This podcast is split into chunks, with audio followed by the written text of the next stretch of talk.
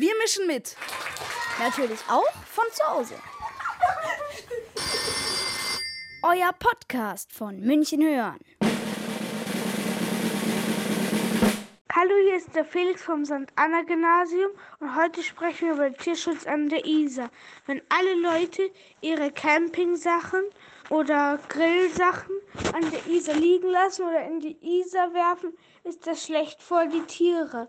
Die meisten Leute denken ja, nur sie das machen, ist es nicht schlecht, aber das denken zu viele Leute, deshalb ist es gar nicht gut für die Tiere. Wenn man es ins Wasser wirft, könnten es Fische oder so essen und wenn man es an der Isar liegen lässt, essen Vögel oder so das. Und ja, das ist dann nicht gut für die, weil die können dann krank werden und sterben. Deshalb sollte man die ganzen Picknicksachen wieder mitnehmen.